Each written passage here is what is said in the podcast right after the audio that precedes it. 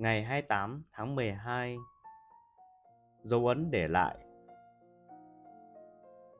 Mọi thứ đều chỉ tồn tại trong một ngày. Cả kẻ ghi nhớ lẫn kẻ được ghi nhớ. Trích Suy tưởng của Marcus Aurelius. Hãy dạo bước trên phố 41 về phía Thư viện Công cộng của thành phố New York và bắt gặp những bức tượng sư tử đá uy nghiêm. Trên đường vào thư viện, bạn sẽ đi qua những tấm biển vàng được ốp trên nền đất với trích dẫn từ các cây viết vĩ đại trong suốt lịch sử. Trong đó có một câu của Marcus Aurelius. Mọi thứ đều chỉ tồn tại trong một ngày. Cả kẻ ghi nhớ lẫn kẻ được ghi nhớ. Bản thân thư viện được thiết kế bởi công ty của John Mervyn Carrier, một trong những kiến trúc sư tài ba nhất thế kỷ 20.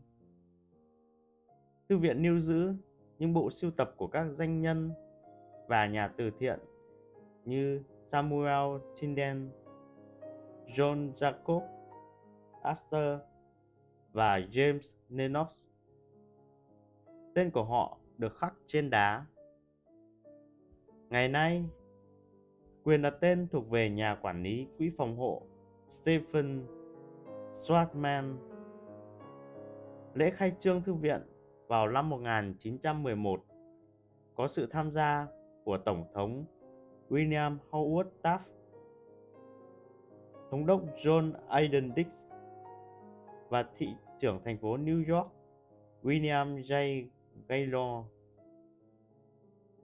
Những tấm biển đặt dọc lối đi của bạn được thiết kế bởi Greg Lefebvre, tài giỏi.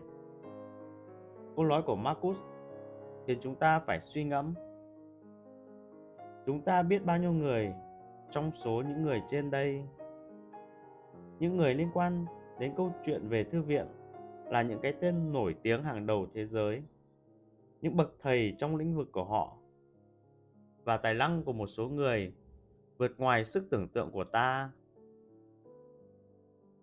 Khi đi dọc theo đường thư viện, ta sẽ thấy nhiều tác giả nổi tiếng nhưng lại xa lạ với độc giả hiện đại.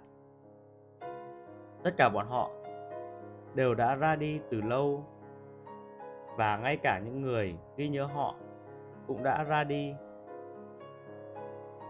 Tất cả chúng ta, bao gồm cả Marcus, nhiều người đã lướt qua tấm biển mà không hề biết ông là ai. Đều chỉ tồn tại lâu nhất là một ngày